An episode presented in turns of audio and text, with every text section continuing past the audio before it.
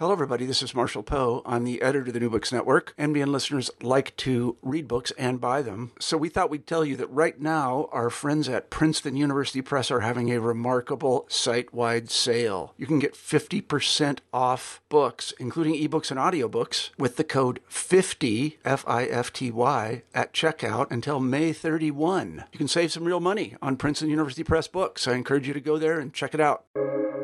Welcome to the New Books Network. Hello, I'm Natalia Shpilova Said. I'm a host of New Books in Literary Studies, a podcast channel on the New Books Network. I'm delighted to speak today with Lucas Dietrich about his first book, Writing Across the Color Line U.S. Print Culture and the Rise of Ethnic Literature, 1877 1920, published by University of Massachusetts Press in 2020. Lucas Dietrich is an adjunct professor of humanities at Lesley University and a visiting lecturer of English at Framingham State University. He's also a council member and former president of the New England American Studies Association. His work combines interest in American literature, print culture, and critical ethnic studies.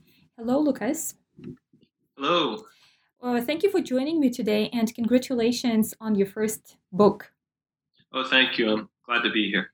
So, your book discusses not only the development of ethnic literatures in the US in the 19th century, but also how ethnic literature shaped the development of publishing venues, periodicals in particular. You start the book with the story of Zitkala-Ša's publication in the Atlantic Monthly. Would you briefly describe how publication space for ethnic writers developed in the 19th century? Um, yeah, so uh, you know, and the the book is certainly interested in that sort of push and pull uh, between the authors and the publishers, right? So I've been interested in how, especially in the late 19th century, uh, authors of color are starting to publish literary fiction and literary writing, and to have it published in um, really mainstream venues like national uh, publication venues and, and trade commercial uh, publishing venues that had a national audience. And so, um, you know, one thing that's happening in the in the mid 19th century is you'll have um, smaller ethnic publications pop up that are um, really growing out of the ethnic group. So you have like the Cherokee Phoenix or the Christian Recorder as these sort of examples of um, almost like niche publication within the ethnic community. And they have a very powerful voice, and they're you know they're influential within that community, but they have they have trouble um, continuing to publish over long spans of time because they um, you know, they need funding uh, for distribution and print publication. And so there, there are a lot of uh, ethnic newspapers on the rise, especially uh, toward the end of the century. Um, but one of the shifts that my book is tracking is, is sort of what happens when uh, multi ethnic authors, authors of color, start to um, really target and to be accepted by uh, commercial trade publishers. And so I'm looking at uh, big, well-known publishers, and many of them are still around to this day, like Lippincotts, Houghton Mifflin, the Atlantic Monthly. Um, you know, you had mentioned uh, that I sort of opened with this anecdote about Zitkala-Ša, and she's an American Indian writer, and she has a series of three autobiographical essays that get published in the Atlantic Monthly, and it's the first months of the 20th century. It's January 1900 uh, February and March, and um, and so this to me was like um, this interesting turn of the century moment where the Atlantic Monthly, as like the venue of literary publication, is saying uh, we want to recognize like an indigenous voice that's not being transla- translated or, or described through an ethnographer, and to to elevate it um, and in some of their advertising materials at the time, they're they're putting her right at the front of the advertising materials. Um, and yet, meanwhile, at the same time, you know, they were publishing serially this novel that was very exotic descriptions of um, of American Indians and even in those advertisements for Zitkala-Ša, they're really exoticizing her as well and like really playing up um, her her like Indianness, and and so there's this very fraught dynamic, and there's a lot of compromises at work when these authors enter these situations, and so I was interested in in sort of what did they have to to give up or what type of compromises did they have to make to reach a national audience, and you know, how was their work edited or, or what similarities are there, um, you know, between the different writers um, as they really start to say, you know, I can use literary writing to try to reach a, a big national American audience and readership. Mm-hmm, mm-hmm. Um, so, in your book, you describe the writers you analyze as ethnic writers or writers of color. And we already mentioned Zitkala-Ša and uh, in in the previous um, in the previous uh, question. But who are the uh, other main characters of your project? What material did you use as the main source of analysis and investigation? So the the chapters do uh, progress as a sort of series of case studies. So um, the, the first chapter after the introduction is focusing on uh, Maria Amparo Ruiz de Burton, and she was, I would really describe her as a Californian writer. Um, but she's, you know, she could also be described as a Mexican American or Hispanic author who um, who grew up in California uh, at the time of the Mexican American War, and she's really coming of age at the time of the Mexican American War, and so she is seeing her um, her nationality and her ethnicity shift within her own lifetime as that land is sort of absorbed into the United States. And she ends up marrying a, an American Army general, um, Henry S. Burton. And so that's why she gets this sort of hybrid last name, Maria Amparo Ruiz de Burton. And um, and she published uh, she published a play and two different novels, and these are sort of seen as the um, the first sort of Mexican American novels in English, and in English is significant. And again, that goes back to trying to like target, um, you know, a, a, national American audience or U.S. audience. I would say. Um, this the second chapter is looking at uh, Charles W. Chesnutt, and he is a uh, an African American author who grows up in North Carolina, but sort of splits his time between North Carolina and Ohio. And um, he has his family migrates between the two as he's growing up, and they're actually they actually leave uh, North Carolina during the Civil War, and then they return during Reconstruction, and then when Reconstruction is ending and segregation is on the rise, Chesnutt decides to leave once again and so there again, you have someone whose ethnic identity and sense of self is really deeply intertwined with these like historical shifts in like territory and um, within the United States. And he he was a light skinned African American. His his parents were free people of color, and he was sort of capable of passing as white or would be perceived as white um, by many people. But he he never took that on, and he always refused it um, and and and insisted on identifying as an African American.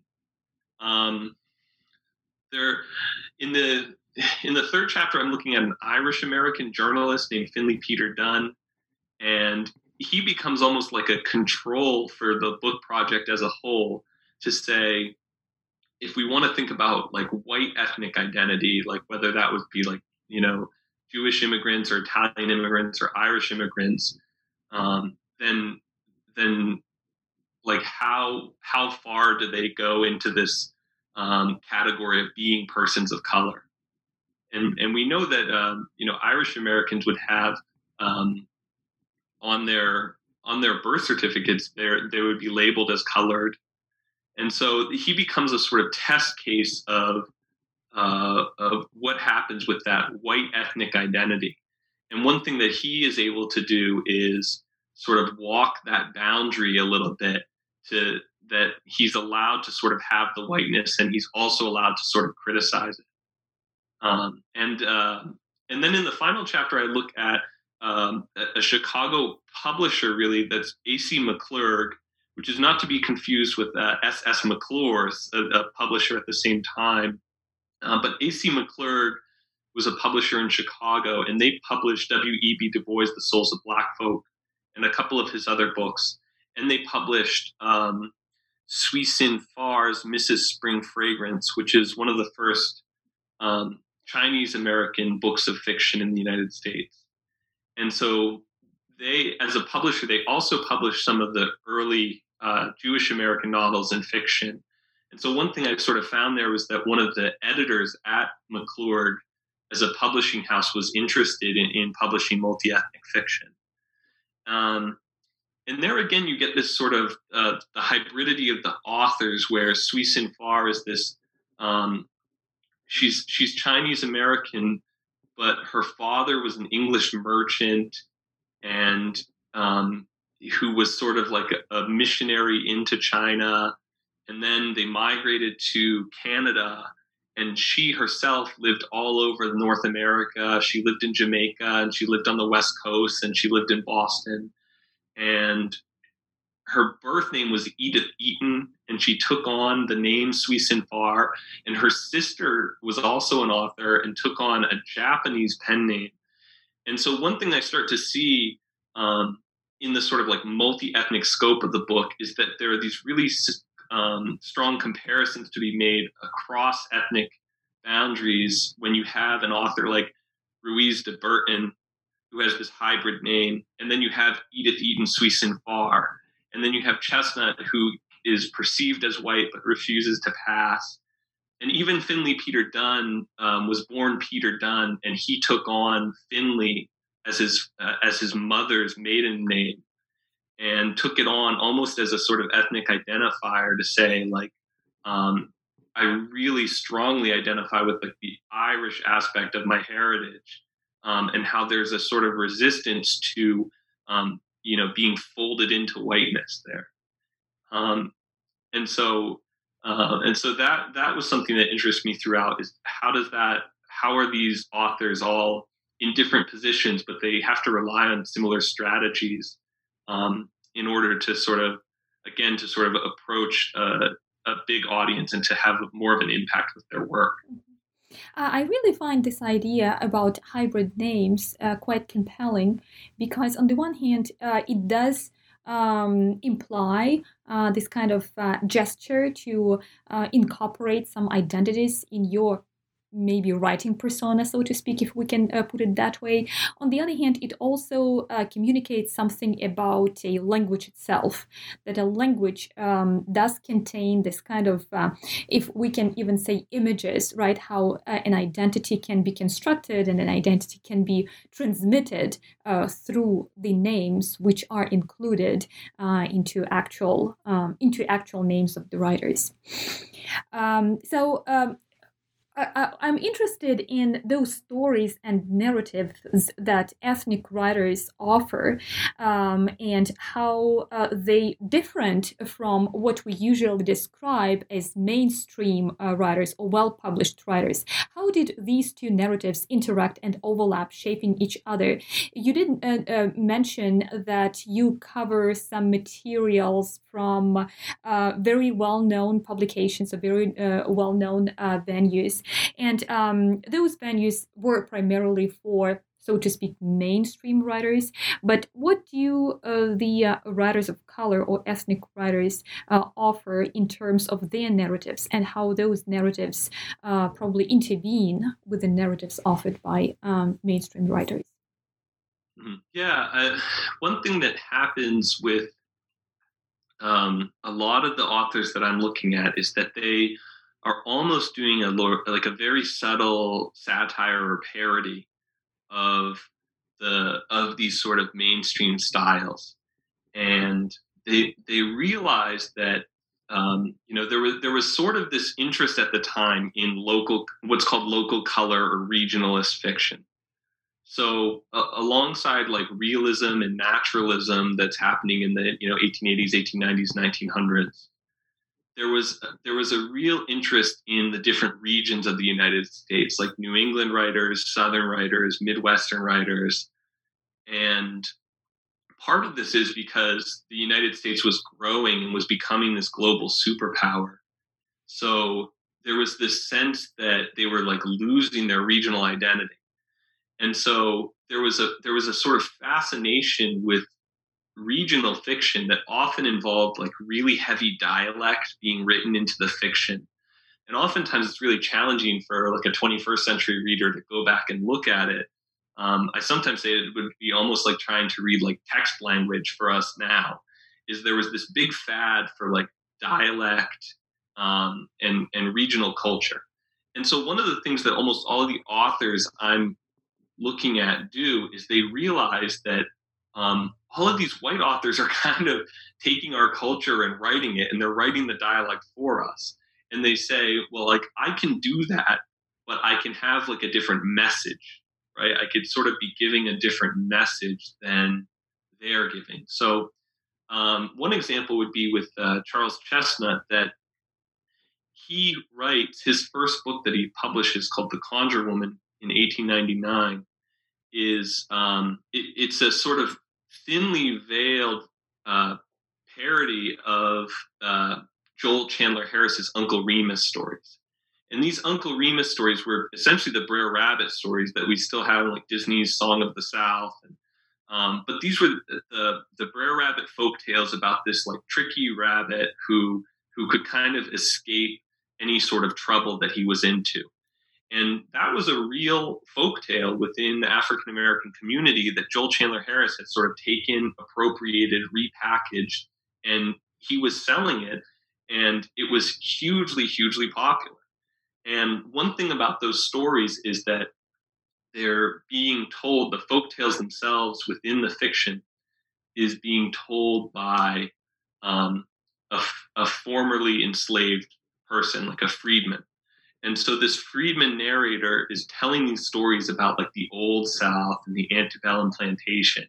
And he's telling these stories about this animal um, character, Brer Rabbit, who no matter how much trouble he's in, he can always escape. He can always get out of it.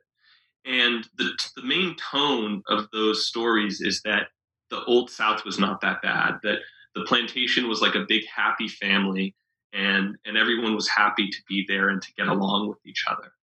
And what Chesnutt does um, is he takes that style and he has a Freedman narrator who's telling these stories of the old South. And so he takes that style and the dialect fiction and the content, the message is um, much more tragic, much more serious. And so when he has stories, he has um, he has one character who um, one character who's an enslaved character who's trying to be uh, reunited with his wife. They've been separated on the plantation, and and he tries to hide, and he gets sort of turned into a tree. It's like this magical power that allows him to turn into a tree so that he can escape and meet with his wife. And then um, the the tree ends up being cut down and is it's milled into lumber. And um, so, and this is just one of the stories with Chesnutt stories. Another person like gets turned into the vines. Um, some of the other characters are eating dirt, and you know one of the characters is is steals a ham from the uh, from the plantation owner, the slave master, the enslaver, and is forced to like wear the ham like uh, it's chained to his neck. And so it's it's very um, you know, there's a very sort of dark content here that is saying that um, you know is really commenting on on how terrible slavery was and um, you know with the the bodies being turned into like the raw material of racial capitalism. And um, but the the incredible thing is that Houghton Mifflin had published uh, Joel Chandler Harris and Uncle Remus. They were the publishers of the Uncle Remus stories, and Chesnutt managed to get them to publish his his stories and to package them the same way. And so readers would have bought these books from the same publisher uh, with a similar cover, and the readers, uh, a lot of the evidence shows that the readers didn't necessarily notice the difference, or that some readers could and some readers could, wouldn't. And so um, that becomes another thing for the authors to negotiate is to consider if if no readers are getting this, then do I keep doing it? And and is this making any type of difference?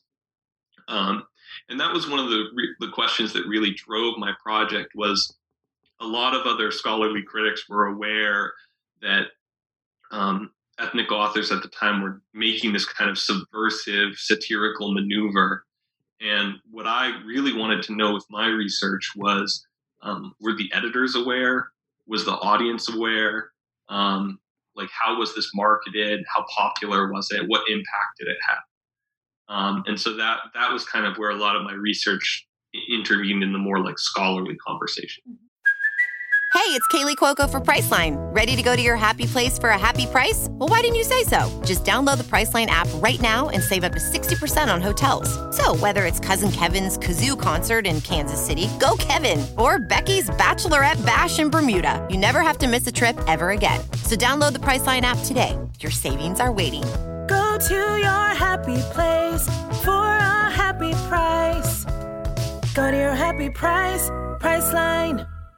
Well, earlier you mentioned uh, that uh, you were also interested in how much uh, the uh, ethnic writers had to compromise uh, in order to be published. So that's my uh, that's one question, and another one is um, about um, editors.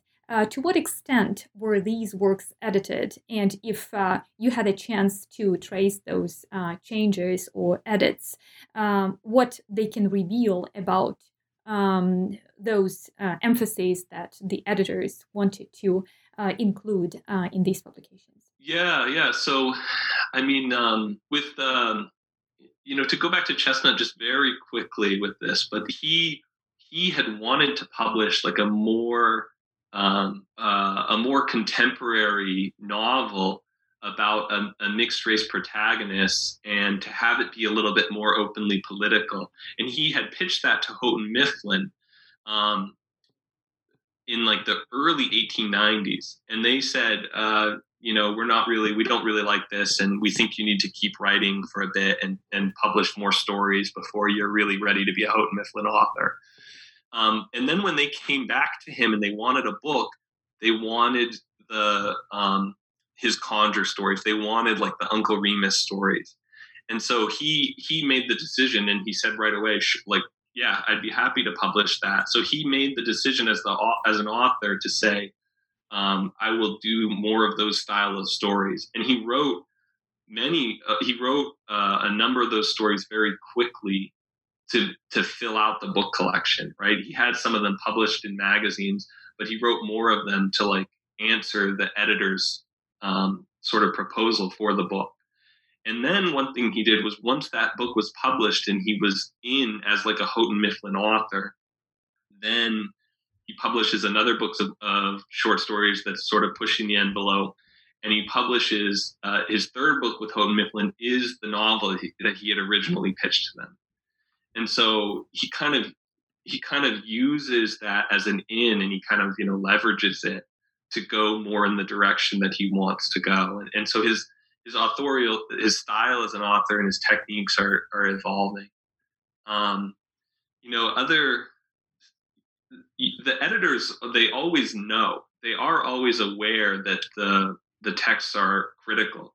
Like the Houghton Mifflin editor, um, it it wouldn't have been that he was not aware that it was a parody. Like he understood that it was a parody and he was sort of in on it. Um, and um, you know, but it, it, wasn't really as successful as they hoped as this criticism. Um, other edit like W. E. B. Du Bois when he's working on the souls of Black folk. I mean, he is he's essentially already famous. He's he's a Harvard graduate. He's already published in the Atlantic and in all sorts of periodicals, and um, they his editors at AC McClurg they try to make a couple of adjustments they want him to tone back on the language in a few spots, and um, and the and he refuses. He says, "No, I want to keep it."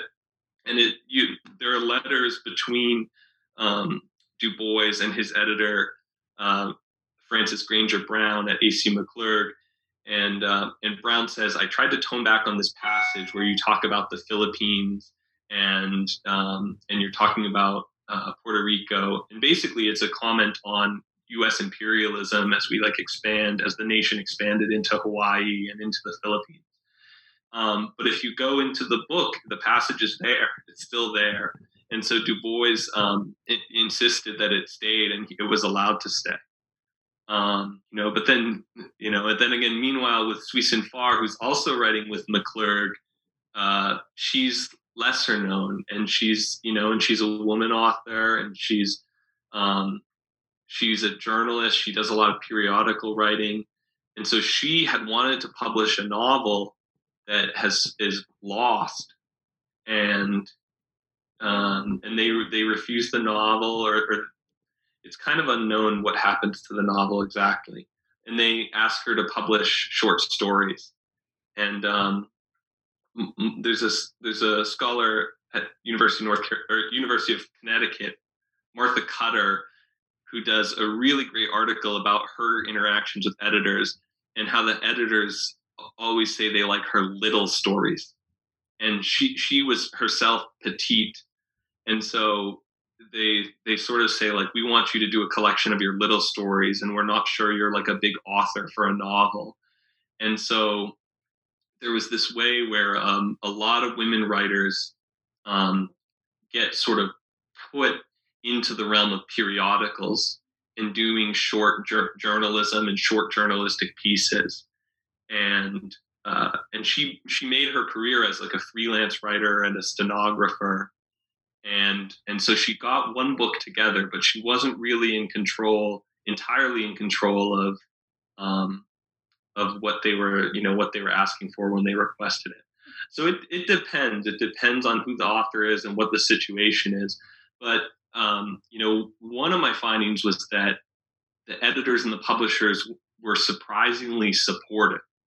They were more they were more aware of the, the satire and the subversive qualities and when they decided to say yes to an author, they um, they they did a pretty good job marketing it. They didn't really like overpower the text in the editorial process.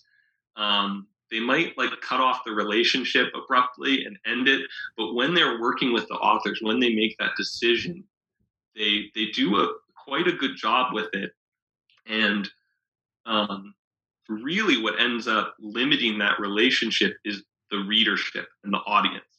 So when when the book doesn't sell or it gets critically um, panned or it bombs, um, and that's one of the things that keeps happening. And I think it's actually um, a, a good way to think about what's happening with the sort of multi-ethnic literature in general at this era, like the 1890s, early 1900s, is that the editors see this potential and they see that uh, American culture is kind of moving in this direction. So they're trying to support it, um, but the the readership is sort of actually rejecting it, and so then it sort of um, doesn't like reemerge until until later on in the 20th century. Mm-hmm. So you primarily focus on uh, 1877, 1920. Any specific reason why this time period, and uh, how does this time period differ from I don't know 1930 1950s. Um, I imagine the difference is crucial, but still, why 1977 1920? Um,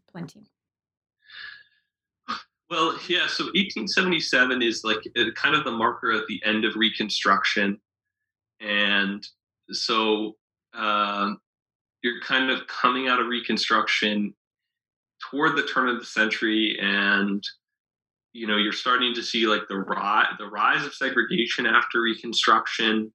Um, again i was i was kind of went into the project being interested in this this being this era where the the us is sort of on the rise as like a global superpower. And like what's what's happening in the culture leading up to that? Um, you know i think that uh, there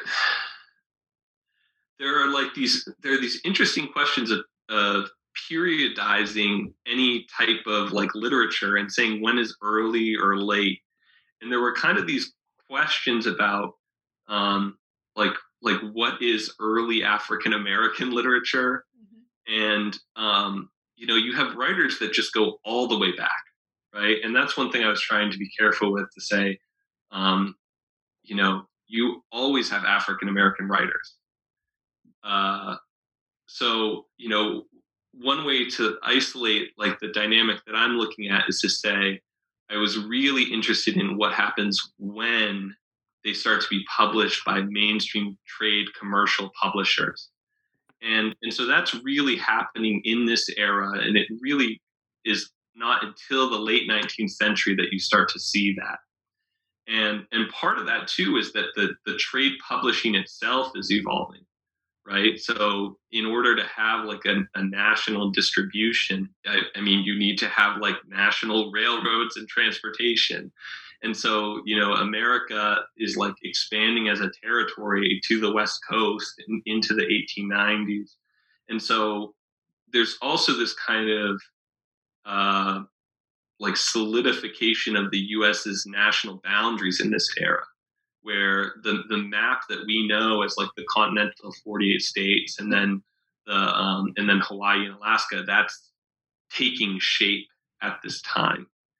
And so um, and so the U.S. is kind of like solidifying its borders, and um, and meanwhile taking in massive waves of immigrants, right? So the the Immigration Act, the major Immigration Act in the United States is 1924, and so throughout this period, there are just massive waves of immigrants coming in and changing population dynamics, and um, and so on the tail end of my project is when they say we need to change the way this immigration process is working. Uh, and of course, I should say that there are, um, you know, the, the, one exception to that, the one major exception to that is the Chinese exclusion acts and, and anti-Chinese uh, immigrant acts, which date back to the 1880s. Um, so, so I think, uh, you know, for me, there's these like large historical processes happening where the, the nation is kind of taking shape like a modern US in, in the way that we know it. And then also that the the publishing of American writers of color in terms of like literary fiction or literary quality writing is happening at this time. And um, and, and I think that you know part of with the 1920s and um, and ending the project in, in 1920 is, um, you know, by the time World War One ends, and by the time you start to see the, the rise of like the Harlem Renaissance in 1919, is there there is this sort of like crossover happening in the 1920s where uh, white readers become much more interested in like African American writing, and the and authors do too as well. And so like the authors major white authors start mimicking the tactics of the writers of color. This is sort of like the dialect of modernism idea. But um, so for me by the 1920s the, like the crossover is starting to really happen. And um, and so to me this is this was kind of this in between period. Things were really changing and shifting. And um, and there was this like sort of crossover that was happening. And so you know i think that the dates like dating it exactly is always a little bit an abstract process but for me it, it's happening in those decades surrounding the turn of the 20th century mm-hmm. mm-hmm. uh, I would like to talk a little bit more about um, uh, readers' expectations. Uh, you uh, did mention uh, already something about uh, how readers, to some extent, shaped what was published. Uh, so how, but how did ethnic writers shape the American readership? Mm. Yeah, I, the reading process and the reception aspect is um, it's so challenging uh, to to get a grasp on or get to get a handle on because reading is just such a mysterious process in general and so you have you know, evidence of reading is so tricky. Like you have published reviews, and then you could have someone could write a memoir and they could like talk about their reading experience. Um, and you have sales, you have how many books were bought, or you could have like library records. But trying to get a gauge on on readership is a, is a really challenging thing. Um, and you know there are all these interesting examples in like scholarship on reception of when readers are doing things that are not what's expected of them. That, that's always kind of interesting is when someone does when a reader interprets a book a way that they're like not supposed to. And oftentimes that's a really like positive relationship is when people uh, a lot of times the reader gets sort of glorified for being able to do anything they want with the text. And and for me one of the things i kept finding was like the reader was shutting this down. Like the readers were just white readers were like not ready to hear these authors. And um so uh so uh, you know part of what i'm outlining is there's this dynamic where the readers if there's the subversive quality to this literature or there's a parody or a, or a satire there the readers often they just don't see it right? They're just kind of like they're not aware of it. They're not ready to recognize it.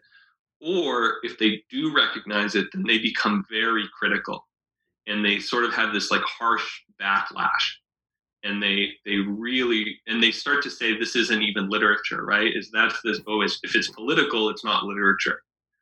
And so so that's this sort of like uh, there's this sort of double vision that that that the predominantly white like sort of mainstream audience has that reacts to this fiction. Um, but like at the same time uh, these books they're distributed all over the country right? And some of them it may be like 600 copies 800 copies.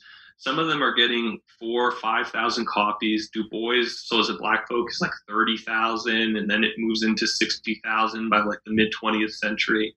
So they're they're getting distributed and they're getting produced in quality volumes quality books that are are going to survive right? So um, it's not a local niche publication. Um, it's it's like a really quality book that's being distributed very widely and that survives. And so one of the one of the sort of amazing things you start to see is that these later generations of authors become so influenced. And so I think that is one of the really like more hopeful things to take away is the way that um, you know certain audiences are there and sometimes they're not even they're not there at the same time right? So so when you get into the harlem renaissance of the 1920s they're all looking back to du bois and looking back to Chesnutt. And um, you know and uh, finley peter dunne this irish american author i mean he is actually very popular at the time but he is influencing he influences langston hughes um, and he influences uh, Fus Fixico, and so he's having an influence on these other ethnic writers that are doing this like sort of political satire in the in the same style, and so you start to see um, all of these influences popping up later on, and I think that was really interesting to me was that even while the the predominant reaction was to criticize and sort of shut down this writing that um, the authors and the publishers together by like producing these books and distributing them they have this much more long-term impact and um, and that impact is very real and is is um, you know sort of experimental sort of foundational for like a lot of the changes we see happening um, you know more into the mid 20th century mm-hmm. so um, would you talk a little bit about Bret Harte's poem plain language from truthful james and uh, about how it was perceived and understood. I found this story particularly fascinating. Oh yeah, so this is um I think this story is like this is a few people have talked about this. So this wasn't my own uh, original scholarship to know about this story, but Bret Harte, um, a, a sort of another sort of California writer, and he writes this poem called "Plain Language from Truthful James," and it's about a um, a card game. Some pe- some characters are playing poker out west, and um, and what happens is that the the narrator of the poem, who is like truthful James, he and his friend are they're cheating. They have uh, they have extra. I think they have extra bowers, which is like a jack in uh, in the in, you know in the game that they're playing, and they're cheating. And then when they they mistakenly like both lay down the same card, which should not be in the deck twice, and when they get caught for that, they blame uh, a Chinese immigrant player at the table, and they attack him and kick him out and say that he is cheating. And so the the poem was meant to be a criticism of the sort of white narrator. Mm-hmm. And the title of the poem, Plain Language from Truthful James, is again this sort of like satire, this sort of subversion where this is not plain language, he is not truthful. but what happened with the reception and the reading of the poem was that throughout the poem, they use derogatory language against the Chinese person who they're trying to accuse of cheating, and they say he's the heathen Chinese whose ways are dark, and and so this like racist language is then taken up by um, anti-immigrant like know nothing activists, and so all of these uh, people who are very anti-Chinese immigrant, they use the language of the poem and it becomes this like slogan for them to say Chinese immigrants should not be allowed in the country is that these are heathen Chinese, their ways are dark. And so you have this um, you have this misreading of the poem and a misreading of its subversion and then it becomes extremely popular for something that is is completely against Bret Harte's intent. And he himself acknowledged, he said, I, like, I wish I hadn't even written it, um, you know, if I had known it was going to be taken up in this way. And um, again, that became a, a, sort of very interesting example for me because a, a, lot of people had known about the, the body of literature that I'm talking about and that um, writers of color were taking on these regionalist styles and sort of satirizing them and um, and criticizing them by by using them and reappropriating them. And so a lot of the criticism, the scholarly criticism that I was reading going into this was saying, well, look at how look at how brilliant this is. Look at how subversive this is. And so one of my questions became like, did did anyone know that? Did anyone understand it? Right? Or were people just misreading it in the same way that the plain language from Truthful James was being misread? And so, and so again, I kind of wanted to go see, like, were the editors aware? Were the readers aware? Um, and and kind of digging around for any type of clues about how the text was actually being understood and whether it was really accomplishing uh, the goals that I think I think we we can sort of say the authors had certain goals, right? You can't say exactly what their intentions were, but we, I mean, we know that Chesnutt was trying to do something very different from Joel Chandler Harris with Brer Rabbit. Um, and so, you know, did readers pick up on that or not? And, and a lot of times, I'm encountering the same dynamic as the Bret Harte poem, where uh, you know it doesn't seem like they really did. It doesn't seem like they really did understand it. So you did uh, describe some um, um, uh, influences uh, of uh, ethnic writers on the writers from the 20th century, for example. Uh, but uh, would you offer any kind of comment on the influence? I mean, on the um, on the um, ethnic writers from the 19th century, on the ethnic writers or writers of color in the 21st century. Um, you're saying from them into the 21st century? 21st century, right. Mm-hmm. Yeah. Yeah. Well, I mean, a lot of this work was, uh, has been sort of recovered, right? There's this term for like recovery, which is not that the, you know, not to say discovery, but to say that, um, you know, Charles Chesnutt was relatively known in, in the early 1900s, and then he was not very well known for a long time. And, you know, in the 1990s and, and into the past 30 years, um, he's becoming more well known, you know, especially within scholarly circles. Like he gets taught in college. And so there's this sort of recovery of these writers, and almost all of the authors I'm looking at have been sort of recovered in this way. So, um, so you know, Maria Amparo Ruiz de Burton uh, gets recovered in the in the 1990s as this example of early Mexican American fiction.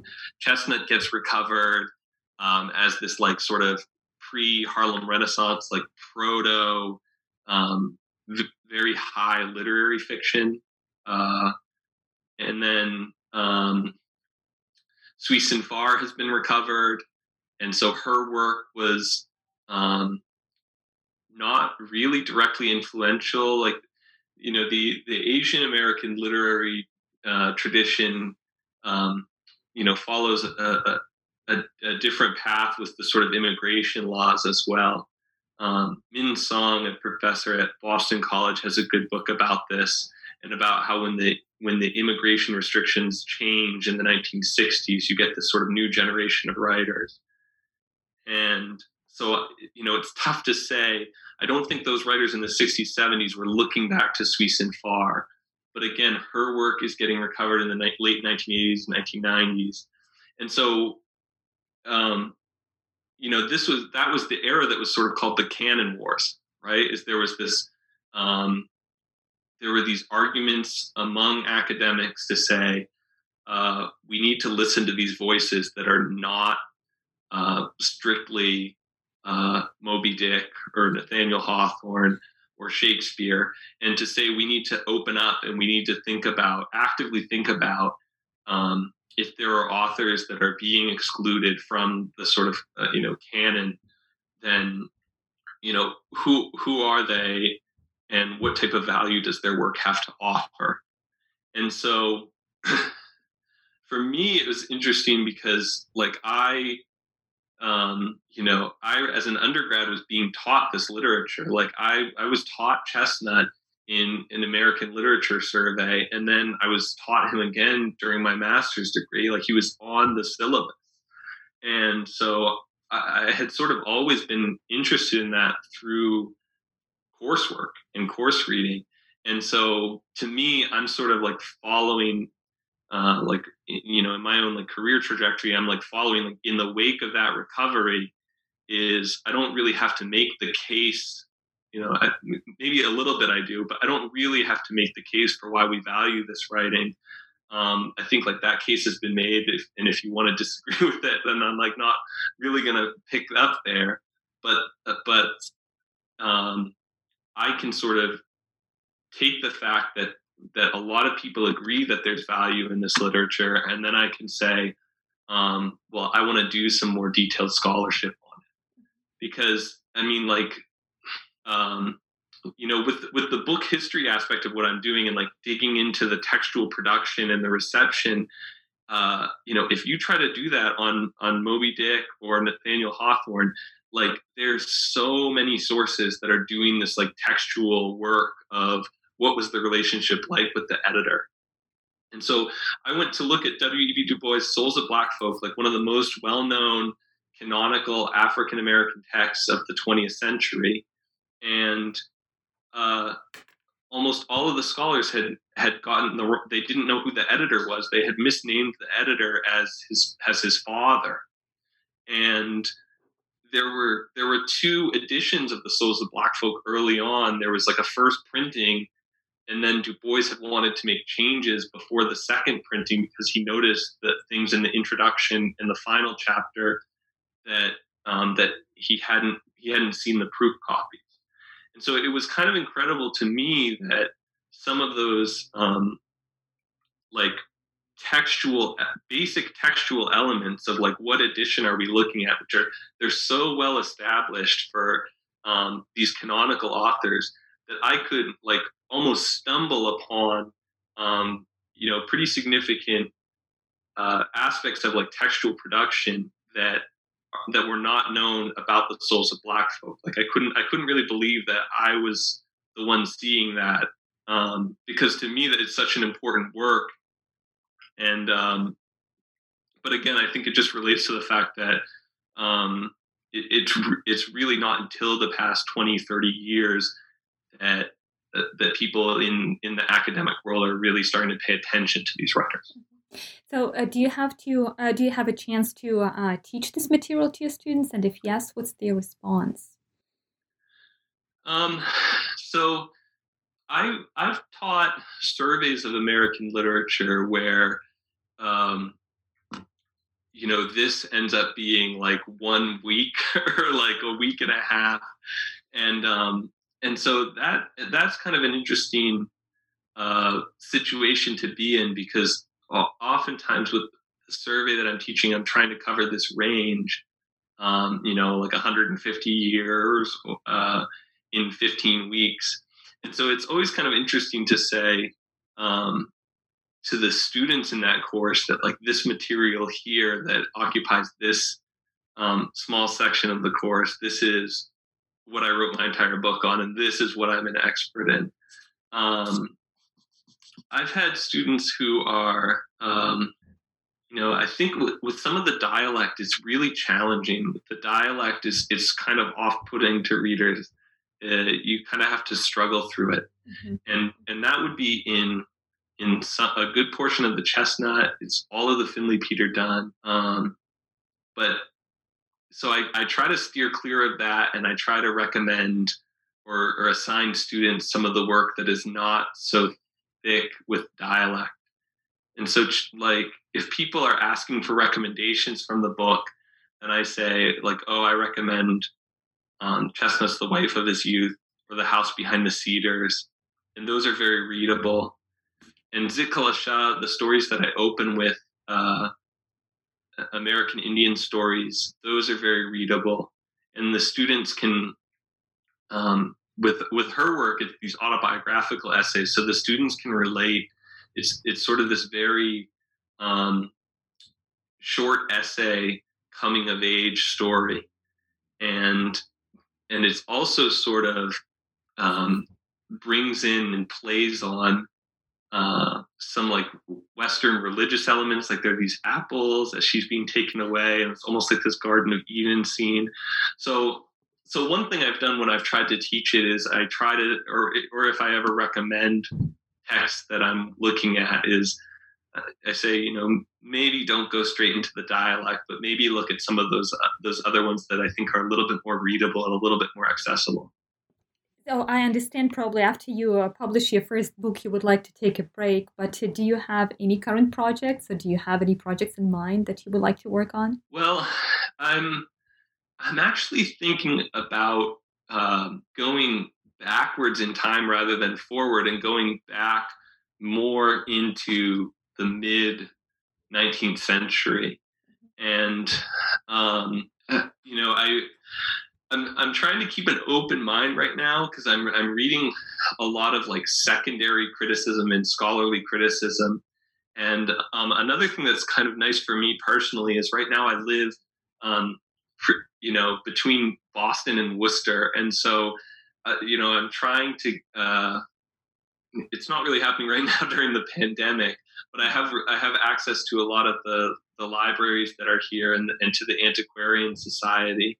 And so I think, you know, right now I'm trying to keep, uh, keep, keep the, keep the ideas and the creative process going with that as I think about like what archives can I use to um, to to get more into um, a second project. But I I have been leaning towards moving back earlier into the 1800s. And what I'm what I'm seeing a lot of people do that is really fascinating is um, to sh- you know for me to shift outside of that mainstream national trade and and to think about um, you know is there some of that niche publication where I could I could look into that and dig up uh, some history that is uh, just sort of not necessarily known, mm-hmm. right? It's like um, really seeing a lot in um, like Derrick Spires, the practice of citizenship, um, the Colored Conventions Project, where they're saying like there's there's all this history that um, really still needs to be recovered. And and so uh, I'm trying to look for what would be a space for me to say I'm gonna I'm gonna try to recover some of that history, and I want to make sure that I'm not um, that I'm doing something a little bit new or finding something that uh, you know not someone else is looking at right now. Mm-hmm. Uh, so that's sort of where I'm at with it. I, am not fully decided, but that's sort of the direction I see myself going. Mm-hmm. Well, uh, I wish you good luck, uh, and uh, let's hope that the current situation will change soon because this this statement, well, uh, I can't do much really at this moment, is some sort of a theme right now. Uh, well, thank you so much, Lucas. Uh, thank you so much for your research and for your book uh, that contributes to our understanding of the rise of ethnic literature in American literature. Thank you so much. Thanks, Natalia. It was good talking with you.